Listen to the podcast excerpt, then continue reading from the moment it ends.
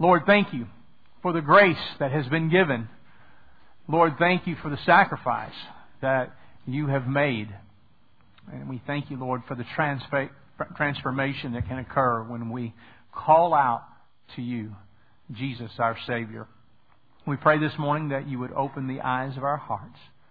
Let us receive from your word. And may our hearts be transformed and molded into the image of Christ. In the name of Jesus, we pray all of these things. Amen. If you have your Bibles, we'll be in the book of Philippians. Matter of fact, we'll be there for the next several weeks, and I encourage you to be reading through the book of Philippians, particularly the first chapter. And as we read through Philippians, I think there are many things that we can glean and learn about how to live out our faith. If I had to give you one theme for the book of Philippians, it would be this. It would be the centrality of Christ. Uh, it has been said that the process of joy or the substance of joy is this. It's Jesus and you with zero in between.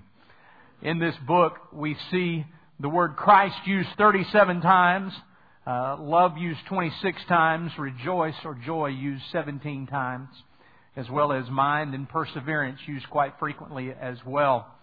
As we look uh, at the book of Philippians, it's uh, interesting uh, to consider the background and how Philippians even came about.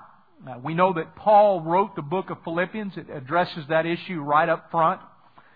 But it was also a letter that was written in prison, along probably with Colossians and Philemons and, and probably even Ephesians as well. And as Paul is writing this letter, he has good reason to think that this may be the last letter that he writes to the Philippian church. So, what is it that he's going to communicate to the Philippian church? Well, we'll see here in just a moment. Philippian is a very strategic, strategic church, very important church. It's the first mission church, so to speak, in what we know as modern Europe today. It was in Philippi, which was the chief city of Macedonia, and Paul receives a vision uh, of a man saying, Come over to Macedonia and help us. When he receives this vision back in Acts chapter 16, uh, he begins to prepare to go to Macedonia, and he goes into Philippi. Now, Philippi is a thriving Roman colony. There are no taxes there.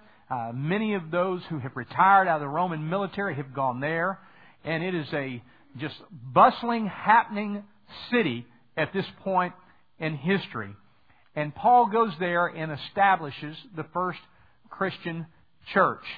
Matter of fact, he establishes it with a group of women. He, when he goes into a city, typically he'd go to a synagogue, but for a city to have a synagogue, they had to have at least 10 Jewish men or 10 practicing uh, Jewish men, and this city didn't have it. So he goes to the river, which would sometimes be where believers would meet on the Sabbath. And when he gets to the river, he meets a lady named Lydia, along with several others. Lydia hears the word we, hear, we know from Acts chapter 16, and she receives it. Uh, she receives Christ.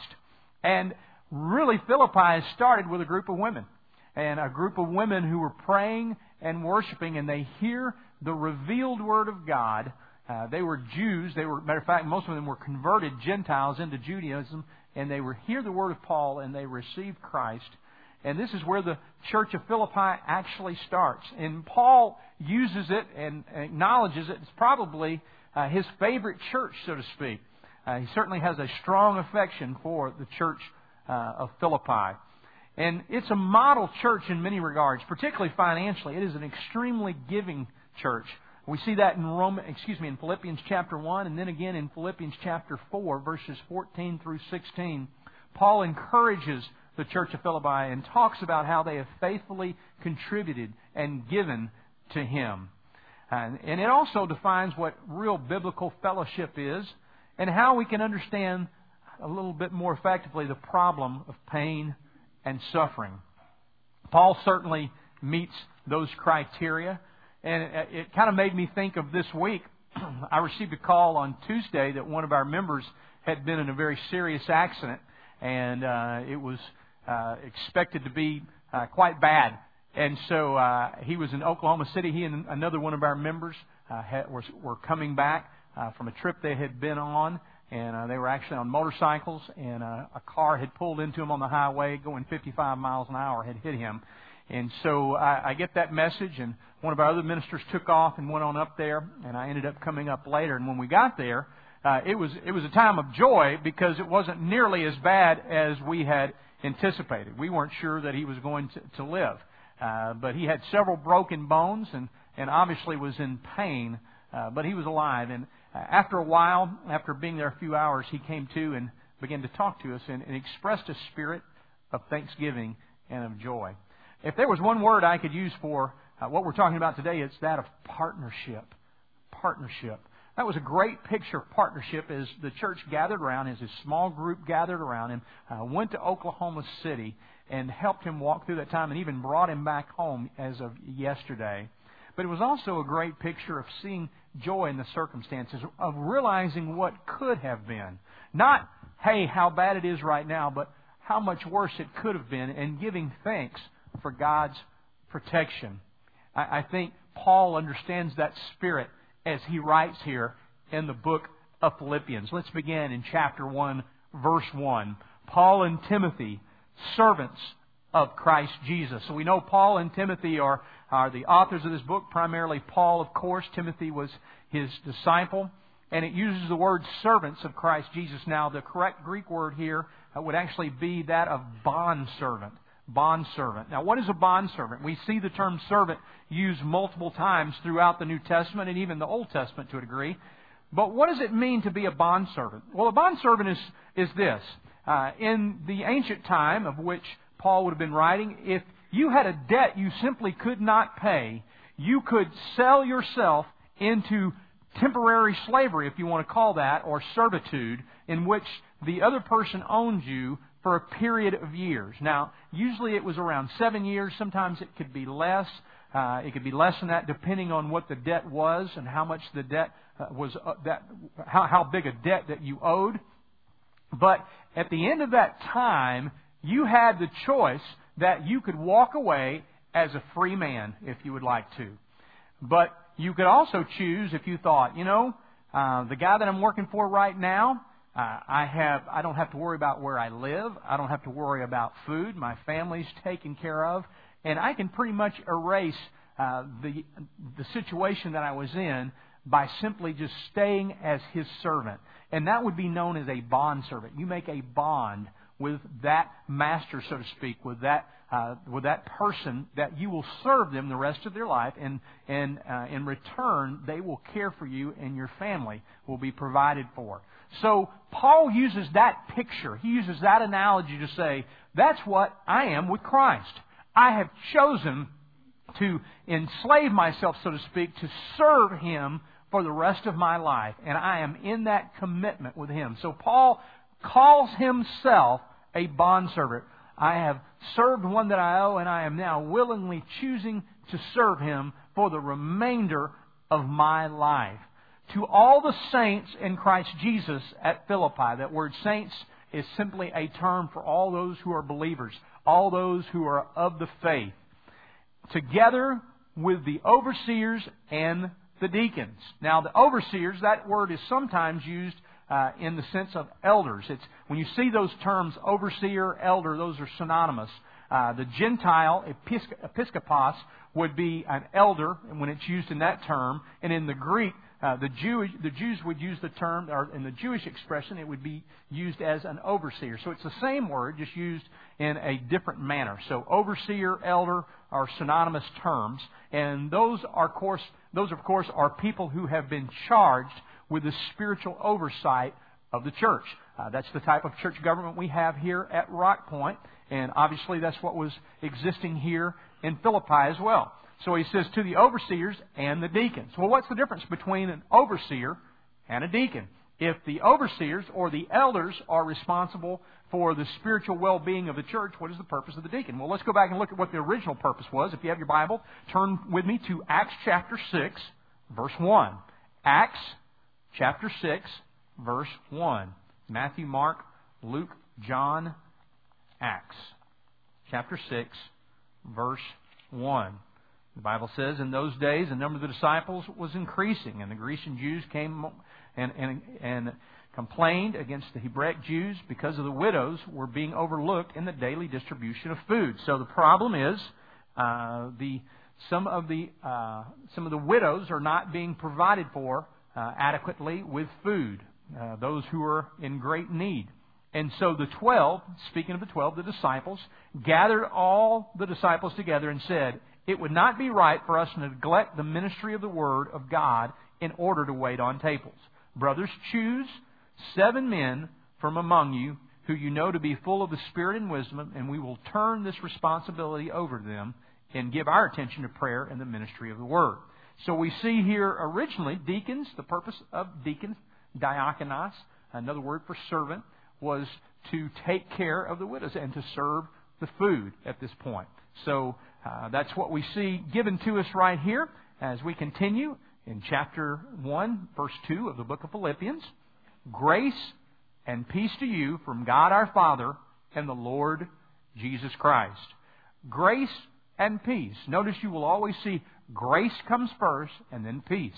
The grace of Christ, the forgiveness of sin, the free gift that God has offered us through the person of Jesus Christ. That is the gift of grace. We must experience grace before we can experience peace. Now, peace, a very simple definition, and it has uh, a much richer meaning this, but to be in right standing with God, to be at peace before God. Grace, then peace to you from God our Father, the Lord Jesus Christ. I thank my God every time I remember you. Paul positively expresses his gratitude and his thanksgiving to the Philippian church. In all my prayers for you, uh, for all of you, I always pray with joy. There's that word joy right there. Because of your partnership. There's our word right there.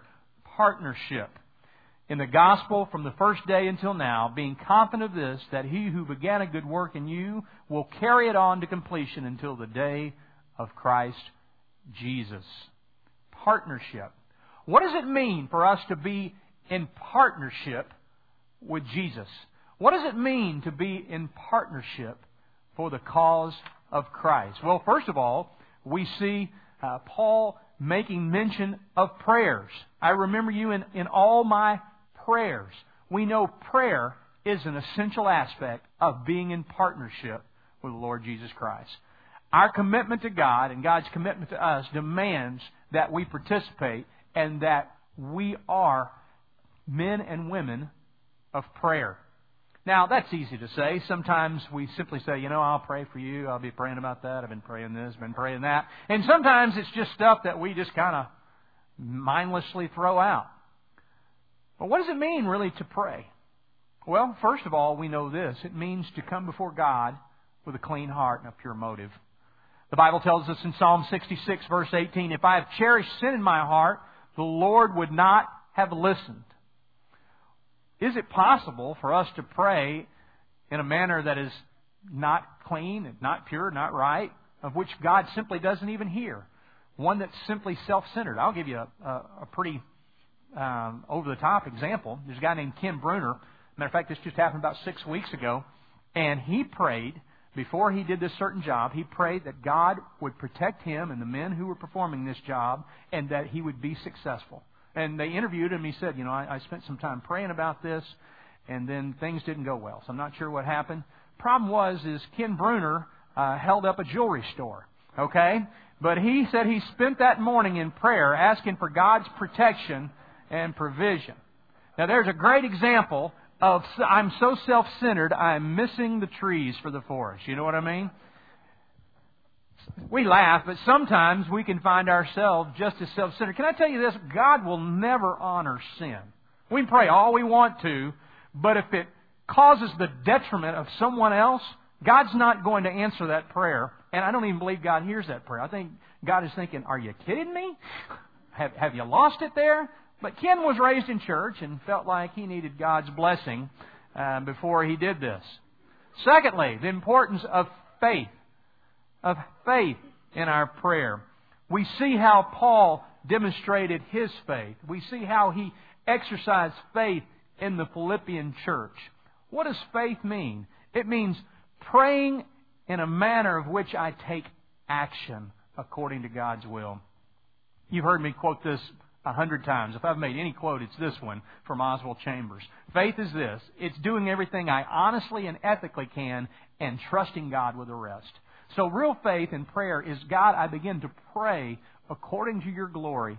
I begin to pray for this one who's fallen away, for my children, for my husband, for my financial need, whatever it is, and I begin to work in that manner.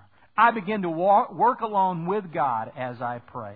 So, in other words, I don't just say, God, you take care of it. I'll see you later. God, you didn't come through. It means I'm partnering with God, honestly and ethically, according to His riches and glory, and asking God to meet that request. We also see the importance of praying according to God's will. The Bible tells us in 1 John 5:14, this confidence we have in approaching God that if we ask anything according to his will, he hears us.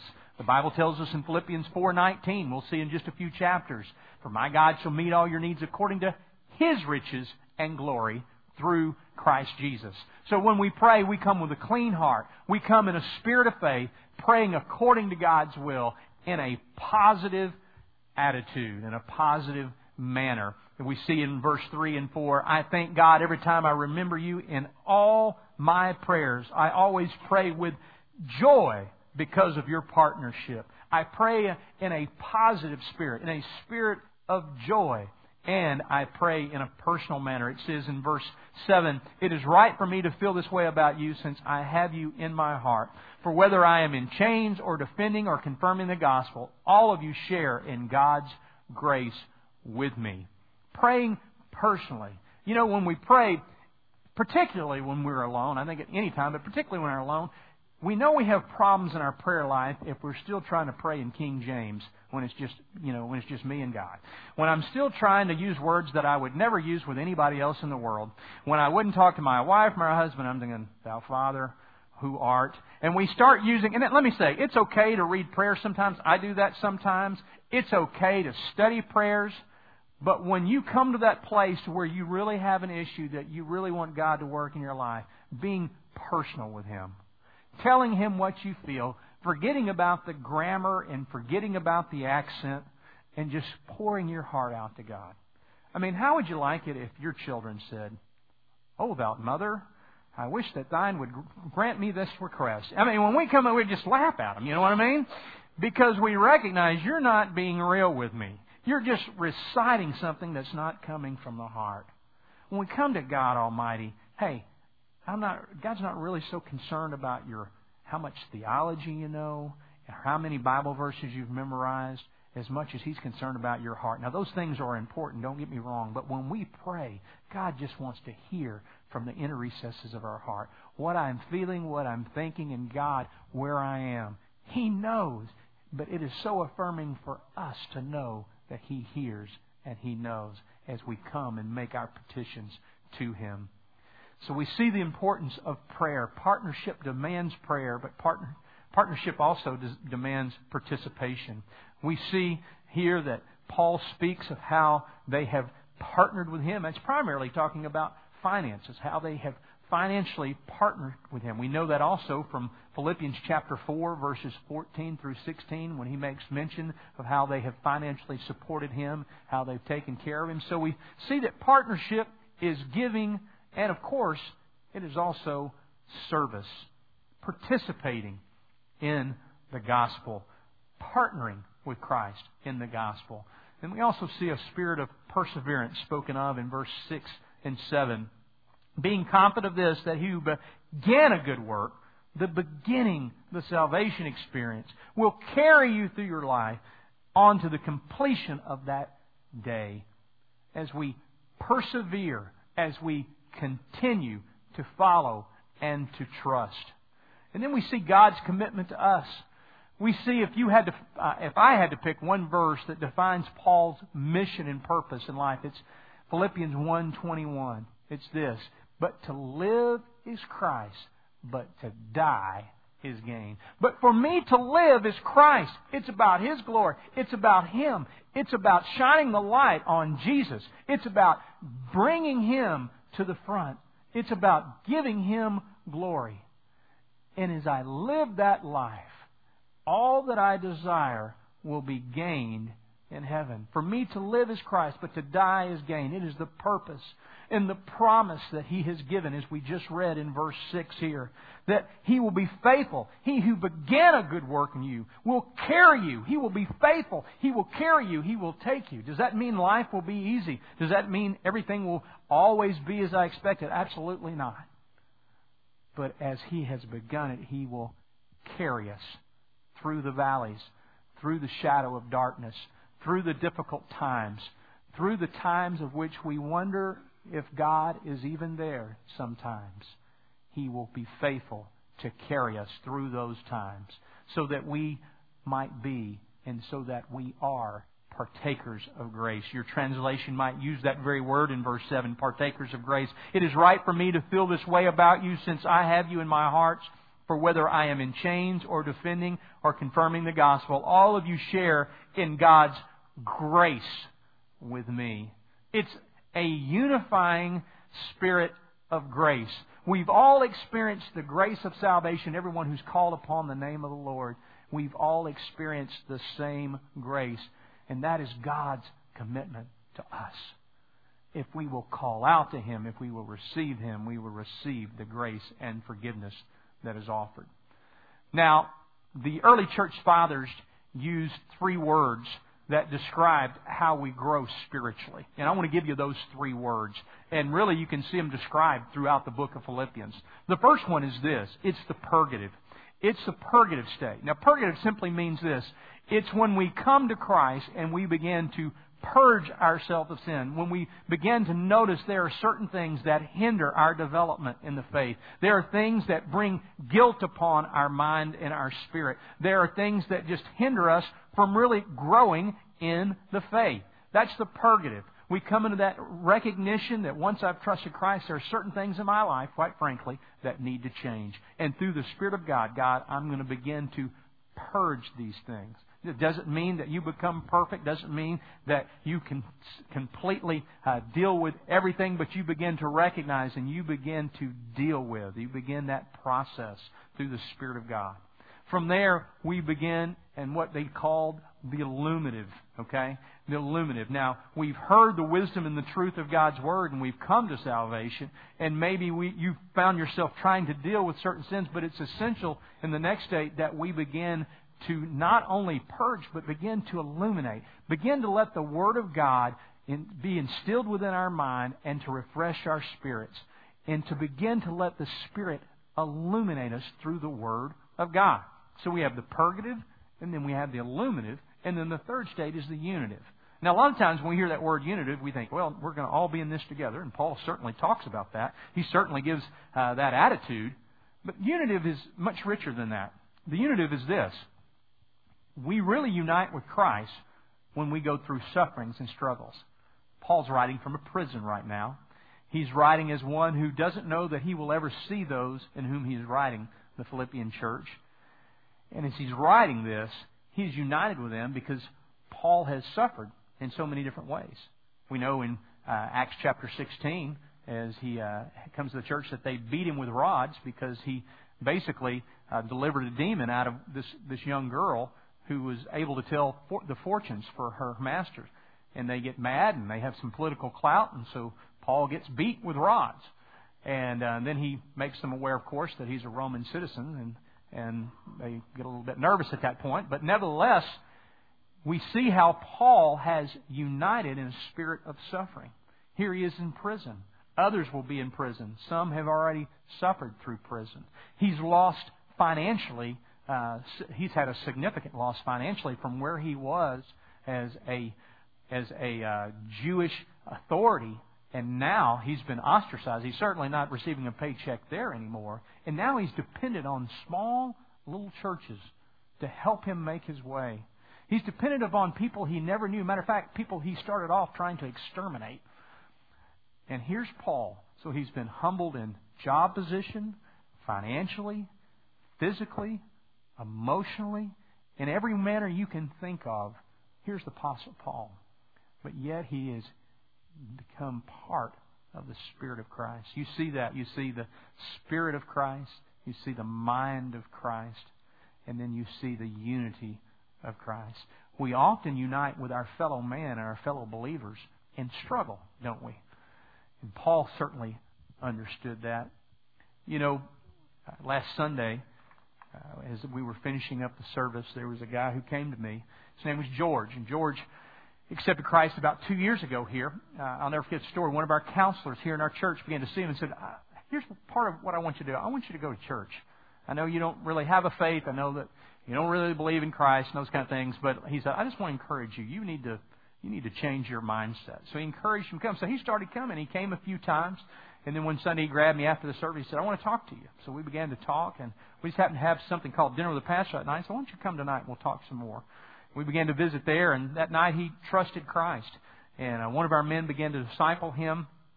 And uh, then our, our counselor began to work with him. And a couple other men began to invest in his life. And as he was leaving here uh, last week, he said, I just want you to know I came one man and I'm leaving as a different man. I came as a man who sought only to make money and completely self centered.